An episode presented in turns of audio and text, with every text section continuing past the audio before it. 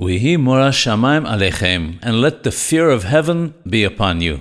This can be explained as coming to tell us that for some people, fear of heaven is like their wallet. In general, the wallet is kept in a pocket and is hardly ever seen. When the owner needs to buy something, then he takes it out of his pocket in order to pay. That's how it is with their fear of heaven. In general, it's tucked away and doesn't see the light of day.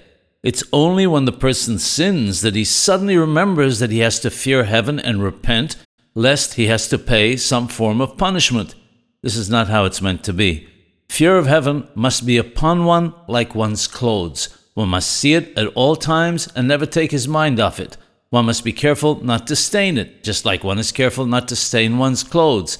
It must not be like a wallet that's out of sight and one only takes it out when one is obligated to pay a debt.